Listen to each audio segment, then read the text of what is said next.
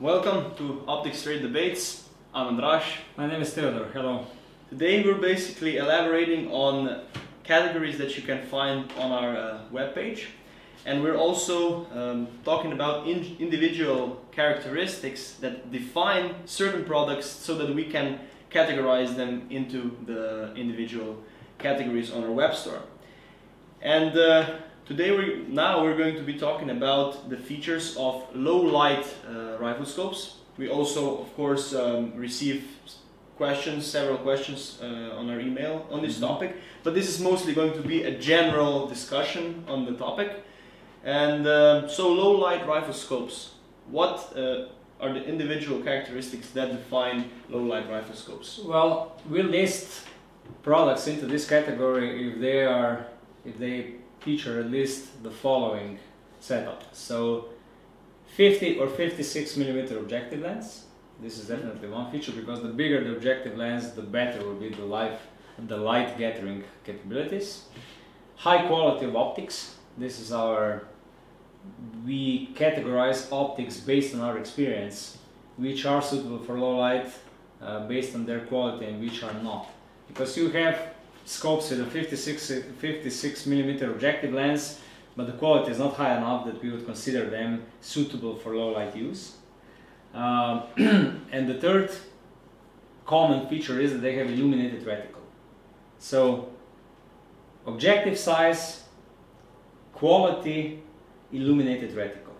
There are a couple of additional, I would say, parameters that are, are real, a little bit more complicated and those are the scopes which are specifically made for low light like uh, Schmidt and Bender Polar, the Zeiss Victory HT and similar scopes which usually feature 4 times zoom and uh, Schott HT high transmission uh, glass for the lenses.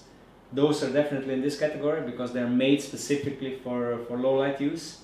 We can also elaborate a little bit more uh, on this topic in, in the following about the tube size diameter and about the zoom factor. And then the second, uh, I would say, group of, of uh, rifle scopes that come also into this category are fixed power 8 by 56 because these are this used to be the true low light scopes of the past so because their zoom factor is 1 because they don't have yeah, a yeah. zoom factor because they're fixed power uh, they usually were the brightest because they had a small number of lenses inside. So 8 by 56 scopes are also in this category. Nowadays they're not really made by many manufacturers anymore, right? No. So you see this is the Docter. Yeah, Noblex. Now they're now called Noblex. In 2018 they changed the name. Uh, yeah, they're still producing 8 by 56. Carl Kaps is producing 8 by 56. Meopta is producing 7 by 56, I think, still. Schmidt and Bender is classic, producing yeah. the classic series and the Hungaria series, 8x56, and basically no one else. At least not in Europe. But these were the scopes which were in the past the brightest and were considered as the, the scopes which you buy for low light use because uh, because they are it's really simple because they are fixed power they are not variable they have small number of lenses inside and the the lower the number of lenses, the higher light transmission rate because there will be less light lost uh, through all the lenses. And with 8 uh, 8 time magnification and 56 millimeter objective lens, they feature 7 millimeter exit pupil, which is optimal for low light use because the eye pupil can dilate up Only to 7, up to seven yeah. not more. Uh, and even if, if your eye pupil is not able to dilate to 7 anymore, only to let's say 5 or something like that if you're a little bit older, they're still the most comfortable to use because they have really good eye box and, and big uh, exit pupil. So these were, these were the low light rifle scopes of the past. Then we have like the Polar and the uh, Zeiss Victory HT, the scopes which are made with a specific glass, with specific coatings, which have a specific uh, Uh, reticle illumination and usually 4 times zoom. So this is 4 to 16, 3 to 12, 2.5 to 10. Those models are really low light use specialists. These are scopes really specially specifically made for low light use. So the Polar series and the Victory HT series. And then we have high quality scopes like this Leica or this Zeiss and Swarovski and Docter which feature bigger zoom, usually six times zoom or even eight times zoom, but they still, even though they have really high number of lenses inside, so they are able to produce eight times zoom and really huge uh, magnification range. Like this one, it goes all the way from 2.4 to 16 so a really big uh, six times zoom and the Swarovski and Zeiss they also offer eight times zoom.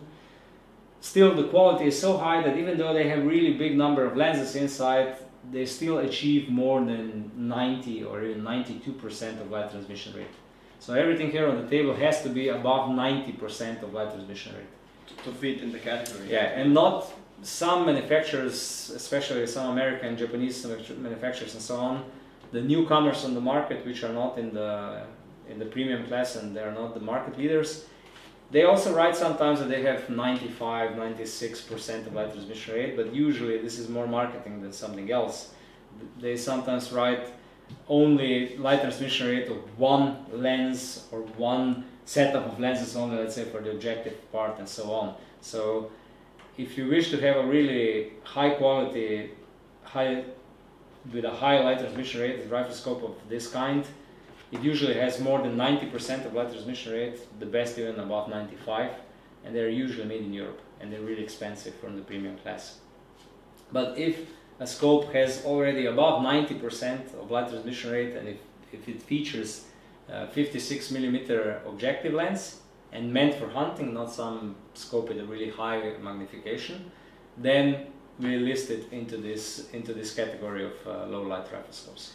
I've also noticed um, that with some uh, newly made, so I'd say recent uh, mm-hmm. premium uh, low light scopes, that the tube is a little bit thicker.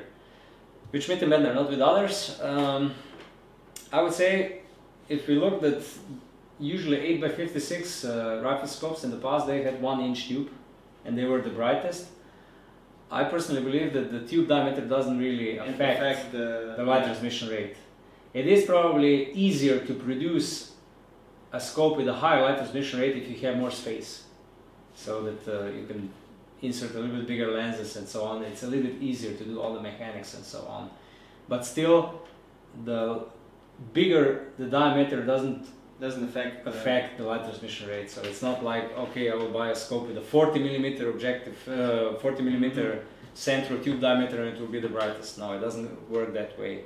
The quality is the key, and the most important factor also with low light uh, uh, is that the reticle illumination is done appropriately, so that it's really, really fine, and you can fine tune it in low light situations so that it doesn't um, affect your performance too much because if, if the reticle illumination is too strong, then you will see the reticle illuminated but you will not see anything behind it.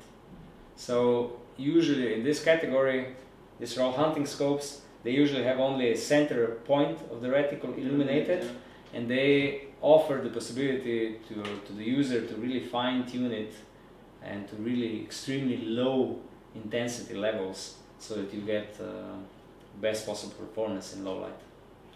Uh, one more thing. So, um, um, yeah, you, you already mentioned that the, the, the dot is finely tuned so that it's yeah. uh, adapted to the twilight.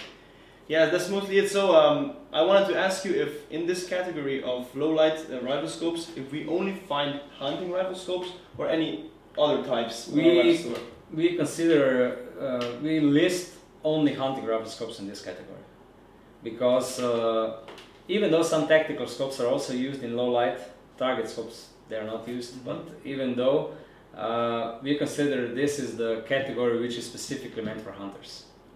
Even if you take I know the PM2 5 to 25 by 56 it can be used in low light but uh, it's not primarily meant for for low light hunting use. All these scopes are.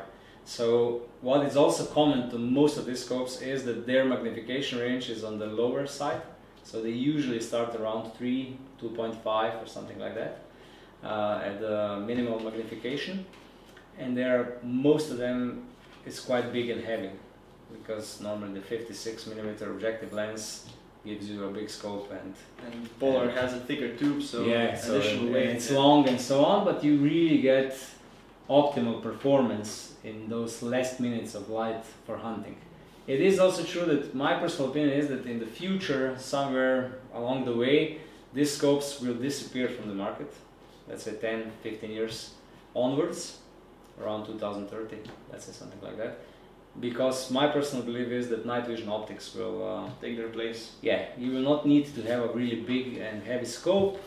You will be able to see equally well with, with night vision optics, which is at the moment still not quite the case because optical performance of these devices in day uh, in broad daylight is still far superior than any night vision optics can do in, in, in, daylight. So now you always need to have a combination, but somewhere in the future, I think that digital night vision optics will uh, progress to a level that it will be able to replace. Digital optics like night vision uh, clip-ons are getting more more affordable, right? But you still need but you a still scope, need yeah. a scope to mount it on. So Yeah. yeah, I yeah, that's basically it. So uh, I, we mentioned all the characteristics that define. Uh, did we mention that coatings also define? So high quality. With high quality, the coatings come. What is also what you can still find in this category is that some of these hunting rifle scopes have uh, thick reticles, Mhm. so that even without illumination turned on, you're able to see the reticle immediately because it's really thick. This is one feature like this, and some of these scopes, at least Schmidt and Bender models, they still feature first focal plane reticle, which is highly uncommon in hunting scopes. But in low light, when you put it, let's say on, if you have a 56 millimeter objective lens, the optimal setting is 8 time magnification. If you set it to 8, the reticle becomes, becomes thick And you can and you're easily able to see it. in a twilight. Right? Yeah, because if you have a really thin reticle, like Leica or uh, Swarovski or Kahles, then without the illumination in low light, it's impossible to shoot because you're not able to see those really thin lines in, in low light. Uh, if, the, if the reticle is a little bit thicker, then you're able to pick it up and to see it, even in, even if the illumination is not turned on. But normally, when the when the light goes down and down and down, then you have to turn the illumination on them as well, not only on those with really thin reticles. I think we basically covered the Okay. the description of low light uh, rifle scopes as a category on our web store. Hit like, subscribe to our YouTube channel if you enjoyed the video. If we forgot something, leave a comment in the comment section down below or send us an email and we'll reply to it. Thank you once again for watching and see you in the next debates. Thank you. Bye.